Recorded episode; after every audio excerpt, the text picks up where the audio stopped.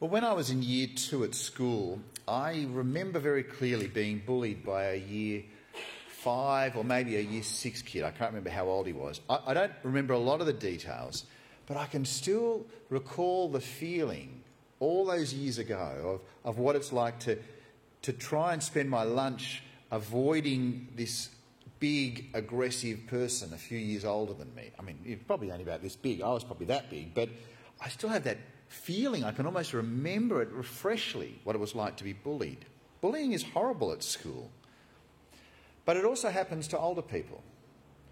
In fact, bullying is something that seems to be spoken about much, much more in the workplace than it once did, I think. Is there now more bullying happening than there was in the past? Maybe, or maybe not. Maybe we're just calling it out for what it is and we're making it easier for people to compl- complain and to seek justice, which is a good thing. But as we think about bullying, we need to remember something really obvious. And that is that bullying is even worse when it's done by someone who is a leader in power. The leader is supposed to be the person who is acting kindly and justly, uh, not a person who's undermining others and pushing their weight around. And it's something that must never be tolerated in any organisation. And I'm sure you know this, but if you see it happening in an Anglican church, speak up about it. We have a professional standards unit, and their details are in the Southern Cross magazine that is available at the front counter, the front desk. Go and speak to them, report it, let people know about this. We need this to stop. Now, the reason that I'm mentioning this, however, today is because in the two chapters we're looking at from 1 Kings, we will see tonight big bullies doing big bullying. We will watch the bullying of the neighbourhood, sorry, the neighbouring king who bullied God's king. And then we'll see God's king himself bullying his people. And as we have a look at this, we will see what God thinks about it. And we'll also see what kind of behaviour is completely wrong for God's king. Because remember, as we see the king of Israel, we're reminded of the very fact that we are hungry, that we are longing for a king who will be the right king, who will be the best king, who will not sin, which will show us afresh why we need Jesus as king more than anyone or anything else.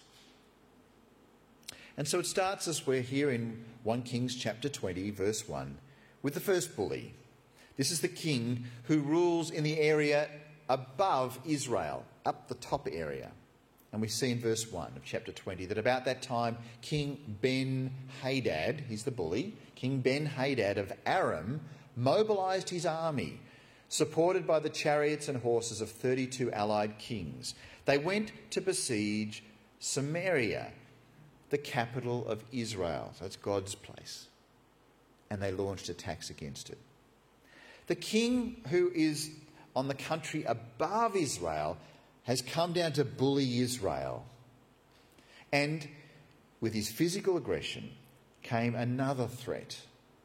Not only did he push his weight around, have a look at what he mouths off about. Verse 3. He says to the king of Israel, Your silver and gold are mine, and so are your wives and the best of your children. That is extremely threatening behaviour. The bully north of the border threatened Israel. He was basically saying he was going to force Israel into submission. I will squash you. I will be your king. You will follow me. And so, what did the king of Israel, what did God's king do under these circumstances? What do you think he would do? Because he's a pretty strong guy. This is, this is King Aram that we've, sorry, sorry, uh, the, the, the king we've had before. What is he going to do, King Ahab of Israel? Verse 4. All right, my lord the king, Israel's king replied, all that I have is yours. What does the king of Israel do to this bully who's outside God's land? He rolls over. No worries, that's fine. Let me know if there's anything else you want. In fact, he even calls him my lord the king. King Ahab grovelled to the bully. He grovelled to him. And possibly it's because King Ahab of Israel thought that this northern bully wouldn't actually do anything to him if he was nice and submissive. It's like, well, this is what happens with vassal states and all this stuff. We have an aggressive person over there, and they say, I am going to be your king. You say, all right, whatever you want, I'll pay you some money and you'll go away, and everything's fine. But it escalates. Verse 6. But about this time tomorrow, he says to him, he says, I will send my officials to search your palace and the homes of your officials. They will take away everything you consider valuable. He basically says, we are, I'm going to come in and I'm going to take the lot. And it's only now that King Ahab of Israel says, Well, that escalated quickly. I better go and chat to the rest of the powerful people who are in my kingdom to let them know what's happening and ask them for their thoughts. And what do they say? Verse 8 they say, Don't give in to any more demands. All those elders and the people said, Don't do it. Don't roll over anymore. You're the king of God's people. You need to stand up. See, King Ahab, he's been a weak king. He's been giving in to the bully, trying to have a simple life. But his own people say, We don't want that bully to get away with it. So they say to Ahab, You've got to push back. And so he does. Well, sort of. Verse 9. We read that Ahab told the messengers from Bully Ben Hadad, Say this to my lord the king, so, you know, continues to grovel. I will give you everything you asked for the first time, but I cannot accept this last demand of yours. And so the messengers returned to Ben Hadad, the bully, with that response. He's like, Well, I'm happy to kind of be the guy who, who sort of bows down to you and gives you some money and all that kind of stuff. I'm not so happy about you coming in and just wiping us all out, if that's okay with you, my lord, my king. And so then King uh, Ben Hadad comes back to, to Ahab, and we read that he wasn't thrilled by the response. He says, May the God strike me and even kill me if there remains enough dust from Samaria to provide even a handful for each of my soldiers. Oh, all right. He's not so happy about the pushback. The bad bully king from the north says, No, no, no, no, no, I'm going to come down and I am going to absolutely obliterate, you. I'm going, there's going to be a complete holocaust. What does King Ahab do? Well, he gets a bit more gumption. Verse 11, he sends back a message. Okay.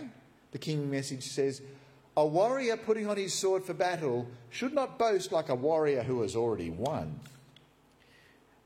In other words, he's saying, You might be this supreme bully but you're saying that you've won the battle before you've even started. You have, you're putting on your sword for battle and you're, you're acting like you've won. What kind of arrogant bully are you? Well, like most bullies, really. Strangely enough, for some sort of reason, King Wimpy Ahab actually shows some hope amidst hopelessness. So hopefully, King, the guy up the north, might actually say, All right, okay, I'm scared by your response, I'll stand back. But it doesn't scare the bully one bit.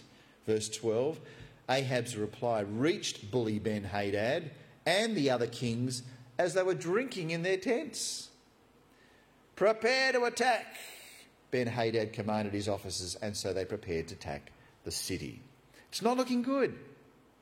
The bully and his mates are up there in a tent, drinking away, hey, umpapa, umpa, away they go. They're drinking. It's like, oh, what's the guy from down the wimp down there saying? Oh, well, let's get into it. Let's, uh, let's do the attack thing.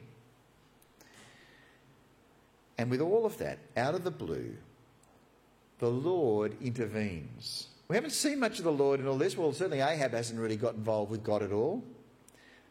And it's all with this prophet who pops in, probably one of the 7,000 prophets who had not bowed down to Baal. And he's, we read in verse 13 a certain prophet came to see King Ahab of Israel and told him, This is what the Lord says. Do you see all these enemy forces? Today I will hand them all over to you, and then you will know that I am the Lord. It seems utterly impossible. Ahab's army are pretty wimpy. Ben Hadad is a superpower. What on earth could possibly happen? Well, we are told by the Lord that the Lord is on the side of Israel. He will defend his people. He is not going to let them get away with this bullying behaviour. And so Ahab, the king, he responds, verse 14. Ahab asked, Well, how will the Lord do it? And the prophet replied, This is what the Lord says The troops of the provincial commanders will do it.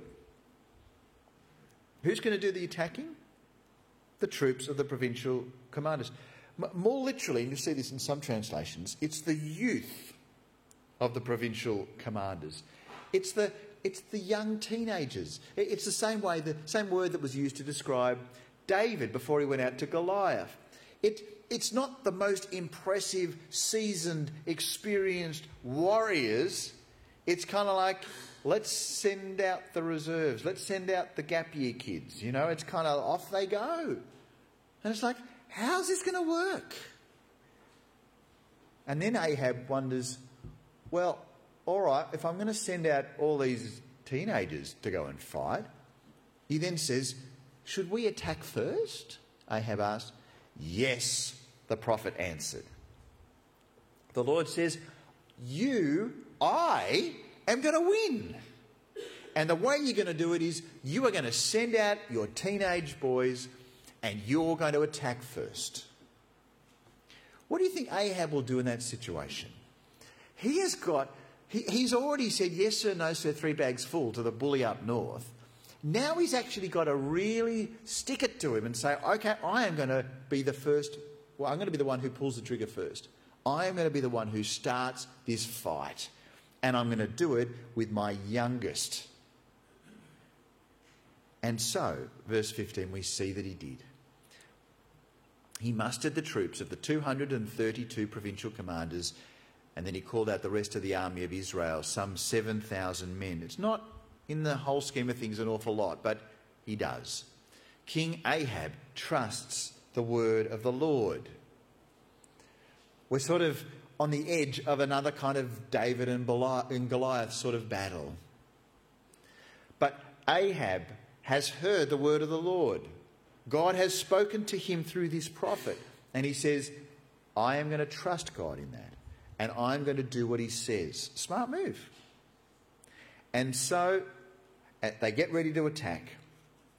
And what will those scary kings up north be like?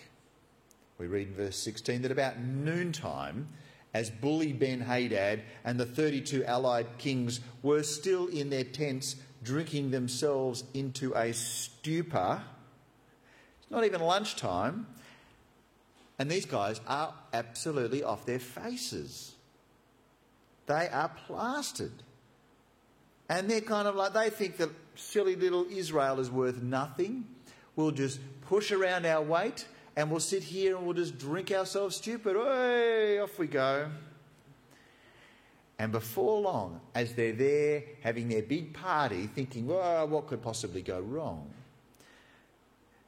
The border surveillance people notice on their little monitors with their satellites, or whatever the equivalent was back then, hang on, people are coming towards us. We're getting attacked. They're heading towards us from Israel. And so Ben Hadad is told, What are you going to do about it? And we read in verse 18 Take them alive, Ben Hadad commanded, whether they've come for peace or come for war. Uh, our translation has done a very nice job of, of smoothing that over. The, the original actually sounds really kind of whether they've come, take them alive if they've come for peace, take them alive if they've come for war or what. It sounds almost like they're slurring his words. He looks like an idiot, so confident that he's there, just, you know, up, shop, next to yours, whoop, up we go. And there they are, and the Lord is sending the kids over to come in. And he says, take them alive, whatever. The bully just wants to keep partying. Or maybe by then have a long rest on the couch, whatever it is. But he said, I oh, just take them captive and I'll deal with it tomorrow. But King Ahab has decided to follow the Lord. And so we read in verse 20 that each Israelite soldier killed his Aramean opponent, and suddenly the entire Aramean army panicked and fled. The Israelites chased them, but bully King Ben Hadad and a few of his charioteers escaped on horses. However, verse 21 the king of Israel destroyed the other horses and chariots and slaughtered the Arameans. Bully Ben Hadad is now humiliated. He's humiliated because he said to God's army, I am going to squash you. And God's army, what did they do? They listened to the Lord, and the Lord said, You got to go in there. Trust me. Bully Ben Hadad is now humiliated. It is a surprising victory. It is a glorious victory. But there's one slightly weird thing about the victory. And that is the bad, bad bully is still alive. You think, surely for this to be done right, he's got to be killed too. Wipe these guys out, and they will not ever again come into God's land and say, I am going to squash you. But he's around, and the prophet has a special word. He says to King Ahab, Get ready for another attack. Begin making plans now, for the king of Aram will come back next spring. Basically, next year, he'll be back. Get ready for him. That bad bully bloke is going to return. But I, it's interesting to actually get an insight into what Ben Hadad's people thought about this incredible defeat that they had. They do a bit of analysis. They kind of they have a bit of a theological reflection upon the way that the God of Israel has worked with the Israel people. It's a little laughable. Verse 23 After their defeat, Ben Hadad's officer said to him, The Israelite gods are gods of the hills. That's why they won. But we can beat them easily on the plains. All right. Okay, so God only operates at altitude, is that right? So you get down low and he can't go down there. Is that how it works? Right, brilliant. Yeah, brilliant. Let's go in again. Sure. And off they go. Uh, they think that Ahab's God is so small that he can only help when they're on the hills and not when they're in the plains. They misunderstood the strength of the Lord. Idiots. And they said in verse 25, There's no doubt that we'll beat them. Oh, I love that. I love that confidence. No, absolutely, 100%. What could go wrong? Nothing. She'll be right. You sure? absolutely. Pour me another scotch. Off we go. And then we see the next battle. Fast forward to this battle in this place called Aphek. We read in verse 27 that Israel then mustered its army, set up supply lines, and marched out for battle. But the Israelite army looked like two little flocks of goats in comparison to the vast Aramean forces that filled the countryside. What's the message here? Israel does not look impressive. God's people look like, oh, it's like, oh, this is going to be horrible to watch. I can't look at this. This is going to be an absolute annihilation. It looks impossible. You can just imagine drone footage of the battle flying, and you're looking down, and then you've got the amazing Aramean army all out there, and you've got God's people down here, just a couple. It's like, who are they down there? Where's the, where is the opposition? That is the opposition. Really? Ooh, that's not going to be good. And that's right where we're at right now. It looks impossible to win. But the Lord is God, and He is fighting for His people. Verse 28, we read that then the man of God, the prophet, went to the king of Israel, Ahab, and he said, this is what the Lord says. Here are your marching orders. The Arameans have said, Oh, the Lord is a God of the hills and not of the plains. So I will defeat this vast army for you, and then you will know that I am the Lord. Ahab might think, Oh, I'm a good, good ruler. I'm a good, good warrior. I know how to do all this. Yeah. It's the Lord. The Lord is the one. The prophet of the Lord tells Ahab, about the stupidity the enemies have in thinking that they've got their strength only in the hills. And so, verse 29, we read that the two armies camped opposite each other for seven days. And on the seventh day, the battle began. The Israelites, how many? 7,000, killed 100,000 Aramean foot soldiers in one day. But the rest fled into the town of Aphek. But the wall fell on them and killed another 27,000. The Lord is in control. And Ben Hadad the bully fled into the, into the town and hid in a secret little room. It is a humiliating loss for bully Ben Hadad. And it's a glorious win for the Lord and for the Israelites. Uh, you know, in all of this, it's actually a lot like what happened at Jericho. It's something I picked up in John Woodhouse's commentary. Six days walking around, and then finally on the seventh day, a wonderful victory. You just feel that kind of parallel, and I think that's to be seen in all of this. And now, with this victory, like the trumpets, the walls come down, all that kind of stuff, we now see bad bully Ben sitting there cowering, looking really wimpy. The Lord has won, and the bully is cowering. And so, what do the bully and his officers do? Verse 31 Ben Hadad's officers said to him, Sir, we have heard that the kings of Israel are merciful. So let's humble ourselves by wearing burlap or sackcloth, you know, hessian. Let's wear that around our waists and put ropes on our heads and surrender to the king of Israel, and then perhaps he'll let you live.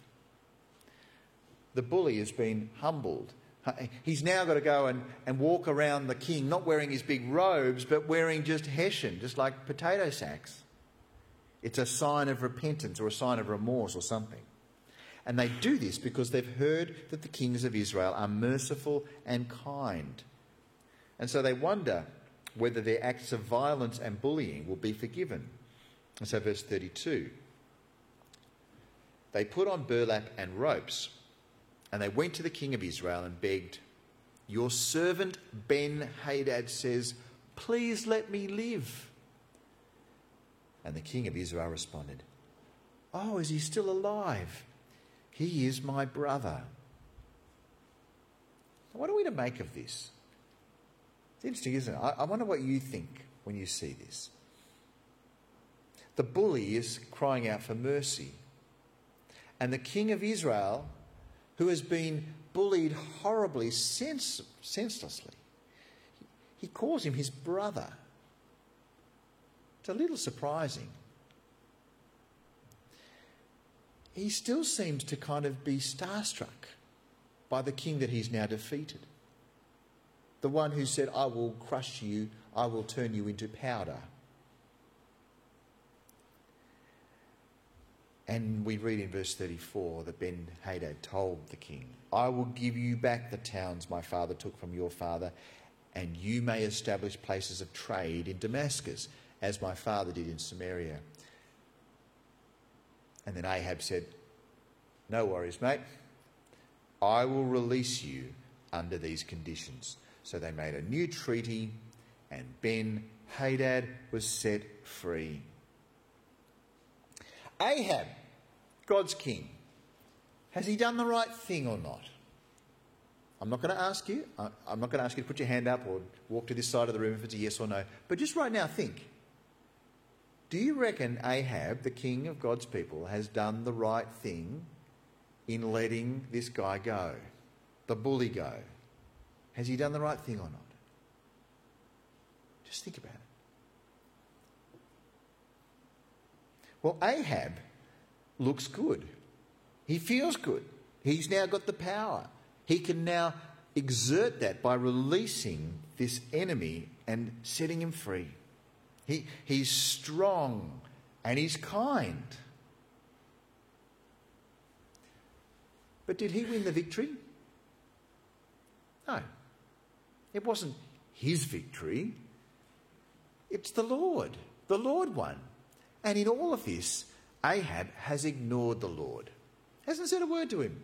It's, it's like the Lord didn't even exist.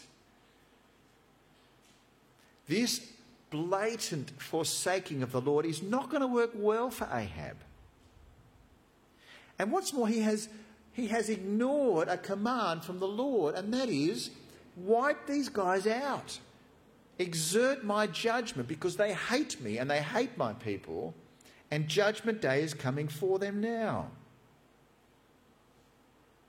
And as we see a little bit later on, I mean, you can look at it yourself. I'm going to skip a few verses. The Lord uses a prophet to deliver a difficult word to the king. And skipping to verse 42, the word is this This is what the Lord says Because you have spared the man I said must be destroyed, now you must die in his place, and your people will die instead of his people. What has happened? Ahab, in his arrogance, didn't consult the Lord after the victory. And what's more, he failed to obey the Lord. Now, again, we don't fully get this, and it's different to today. We, we don't go around doing violence towards the enemies of Jesus. That is not the way of now. There is a day when judgment is coming, make no mistake, but that is in the future when Jesus returns to come and judge the living and the dead. But now we just wait and we love our enemies. We pray for those who persecute us. But back then, God did carry out his judgment in particular times at particular places in a physical way. The kingdom of God is now spiritual. Back then it was physical. And we see that, and God said, You've got to wipe them out. You've got to show the judgment on them because they hate me and they need to take that. But Ahab didn't do that. The problem is, the Lord's king needs to listen to the Lord. He needs to obey the Lord. That's what the king needs to do. The king needs to obey the Lord. It's what Jesus did. He obeyed the Lord. He, he, was obedient to the Lord even to death, even death on the cross. It was not a nice choice, it was not an easy choice, but it was the only right choice. Ahab, the king of God's people, what is he going to do? He's going to do the wrong choice. He's going to do the easy choice. He's going to do the nice choice. But he's going to do the choice that disobeys God. And so he heard the judgment of the prophet, and Ahab, the king of Israel, verse 43, went home to Samaria angry and sullen. His disobedience at the end of the day shows that he doesn't respect the Lord. He's seen the Lord do these amazing acts of salvation when they should have been wiped out by these enemies. And what does he do? He doesn't really listen to the Lord, doesn't really follow the Lord, and he hasn't been changed. And we will see just how much he has not been changed because now the guy who was bullied becomes the bully. Check this out. Verse 20, uh, verse 1 of chapter 21. There was a man named Naboth from Jezreel who owned a vineyard in Jezreel beside the palace of King Ahab of Samaria. Okay, so, so this guy, King Ahab, who was being bullied, we now turn to him. He's got this sort of summer palace up here in Jezreel, and it's next to this guy's vineyard. And this vineyard is owned by this guy called Naboth. And we see that King Ahab wants his land. So, verse 2, we read One day King Ahab said to Naboth, the guy with the vineyard, Since your vineyard is so convenient to my palace, I'd like to buy it to use as a vegetable garden. I will give you a better vineyard in exchange, or if you prefer, I will pay you for it. Sounds fairly reasonable. Not that King Ahab needed any vegetables or anything like that. It's kind of like he just wanted to have a little bit of a veggie garden to potter around in. And he really wanted that one. And he wanted that guy to just give it up to him. You'd get paid back for it. So just simple, just give it to the king. But verse 3 Naboth replied, The Lord forbid that I should give you the inheritance that was passed down by my ancestors. Uh, that's a no, King Ahab. And if you knew the Lord very well, you'd know you shouldn't have asked me for that. It is the special family inheritance that my people have received, And I'm not supposed to give that up. You know that, don't you, King Ahab, Leviticus 25? Naboth wanted to obey the Lord, which meant that he couldn't obey the king. But Ahab, the guy who's been bullied, he didn't really care about the law of the Lord. He just wanted a little hobby farm to play with. And so he went home and sulked. King Ahab went home angry and sullen because of Naboth's answer. The king went to bed with his face to the wall and refused to eat. No, no, no, no, no. You just picture it. There he is. Here's a little tantrum. And as he hears the, I want my vineyard, and uh, listening out there out the door is his wife, lovely, kind, gentle Jezebel. And she goes and says, Oh, darling, why are you so sad? Why are you off your food? What's making you so just sad? And he says, verse 6, I asked Naboth to sell me his vineyard or trade it, but he refused. Ah! Ahab told her. You might think that I'm sending this up. We're supposed to be reading it like this. He's looking like an absolute clown, okay? King Ahab of all. And so Jezebel his lovely, kind, gentle, butter wouldn't melt in her mouth wife, says a lovely word of kindness and comfort. Are you the king of Israel or not? Get up and eat something and don't you about it. I'll get you Naboth's vineyard. You can't even sort yourself out. You need me to do it. Okay, well, fair enough. What does Jezebel think? She doesn't care for the word of the Lord. She's not interested in all those sort of mamby-pamby kind of Leviticus 25 stuff. No, husband's having a bad day, having a bit of a temper tantrum. She's going to sort it out. She cares about her husband's reputation. No one tells my husband no, and which means that she's so she takes control of that situation, and she is going to get that veggie garden no matter what it costs. So she hatches a little bit of a plan. Verse eight. So she wrote letters in her husband's name, sealed them with his seal, and sent them to the elders and the other leaders of the town where Naboth the vineyard guy lived. And in her letters, she commanded, Call the citizens together for a time of fasting and give Naboth, the vineyard guy, a place of honour. And then seek two scoundrels across from him who will falsely accuse him of cursing God and the king, and then take him out and stone him to death. Have a nice day. Lots of love. Meek and mild Jezebel. Naboth was going to be stitched up. What's he done wrong? He said, I'm going to follow the Lord, not the king. I'm not going to give up my land for this tyrant's, this bully's little veggie patch. And so, verse 14, we read the town leaders then sent word to Jezebel done, carried out. Naboth's been stoned to death. How do you feel about this? This is the guy who was bullied senselessly, and the only way in which he was able to get over the bullying and sort it out was by the Lord. The Lord was the guy who finished up the bully, and then he finished him up a second time. And then Ahab said, Oh, don't worry about it, mate, off you go. He's not listening to the Lord. He's not changed. And now he's heard, well, he would have heard by now that his wife has gone and had this guy knocked off.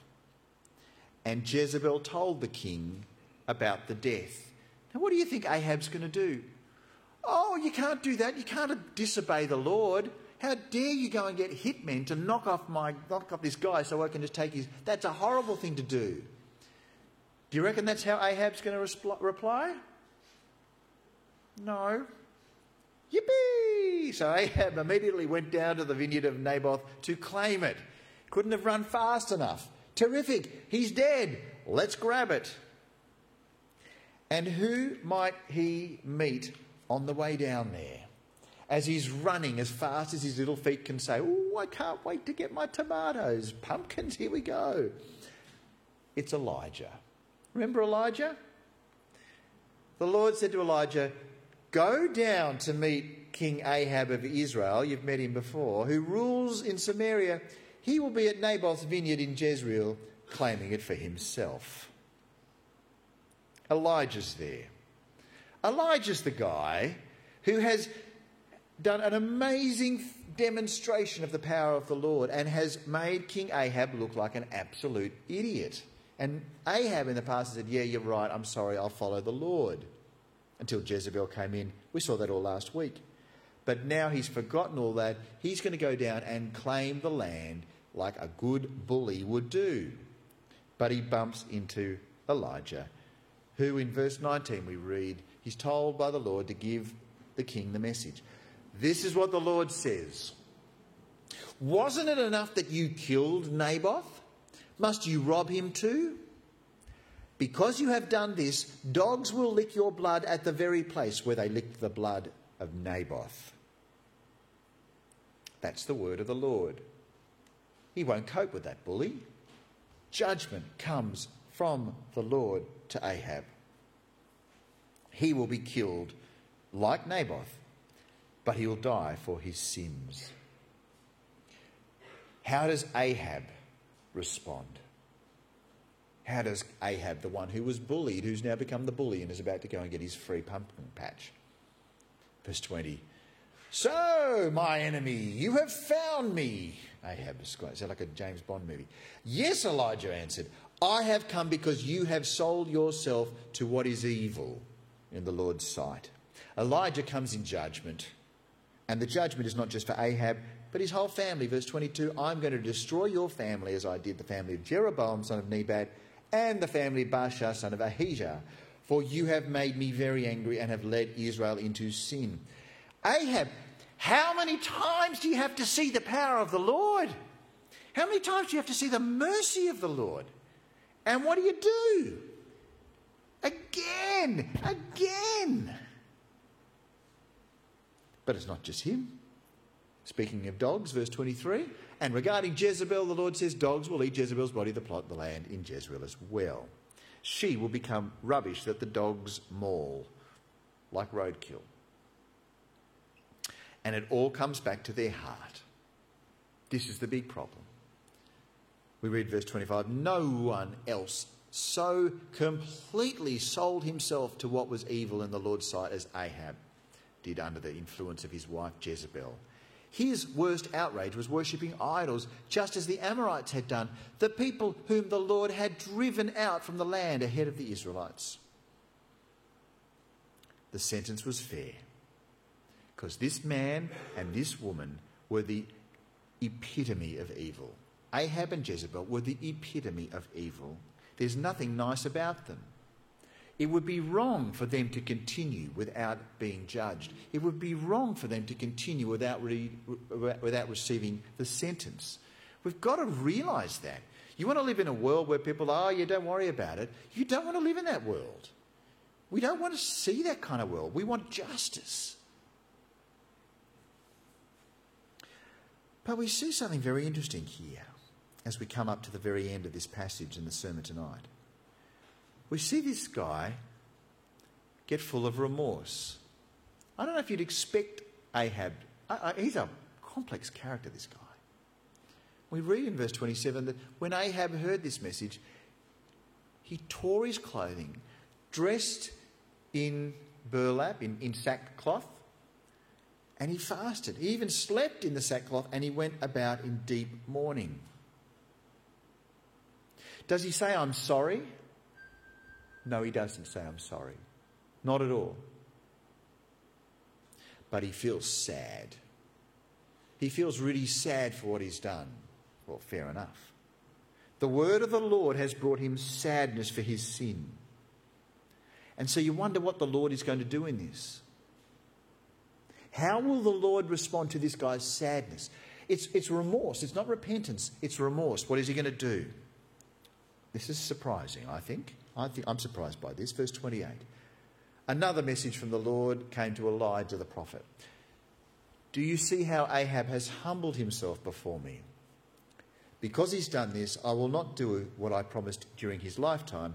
It will happen to his sons I will destroy his dynasty. The Lord has a strange mercy upon King Ahab. Just imagine what he'd do if he actually said sorry. But he didn't even do that. He just said, I'm just really sorry for myself. And I'm sorry, and I, I think I've done the wrong thing. But he doesn't say, I'm sorry. God shows him a mercy, a mercy that is totally undeserved, completely undeserved. And I think, again, we see in this, the, we see the justice of God, but we see his mercy as well. And we are surprised yet again by it. But this guy didn't say sorry to God. In the end, he was a bully who learned his craft from another bully. The king of God's people should have known better than this. Leadership is not about being served. It's not about saying, I am going to squash you unless you say to me, Oh, my Lord, my. my... No, it's not like that. Leadership is about serving others. Think about the kind of, kind of power that Jesus had to push around. He could have done anything to anyone, anywhere. But his power was not in being served, his power was in serving. For even the Son of Man came not to be served, but to serve others and to give his life as a ransom for many. That is what leadership looks like. Politicians, powerful people, push their weight around in all sorts of spheres. And sometimes we see bullies. Tonight we've seen two bullies, and it's been ugly. But what does the Lord say? You want to see what leadership looks like? Look to Jesus. He served and he gave his life as a ransom. That is what the leadership is needing for God's people. And it's the leadership we have in Christ, whom we serve. Let me pray.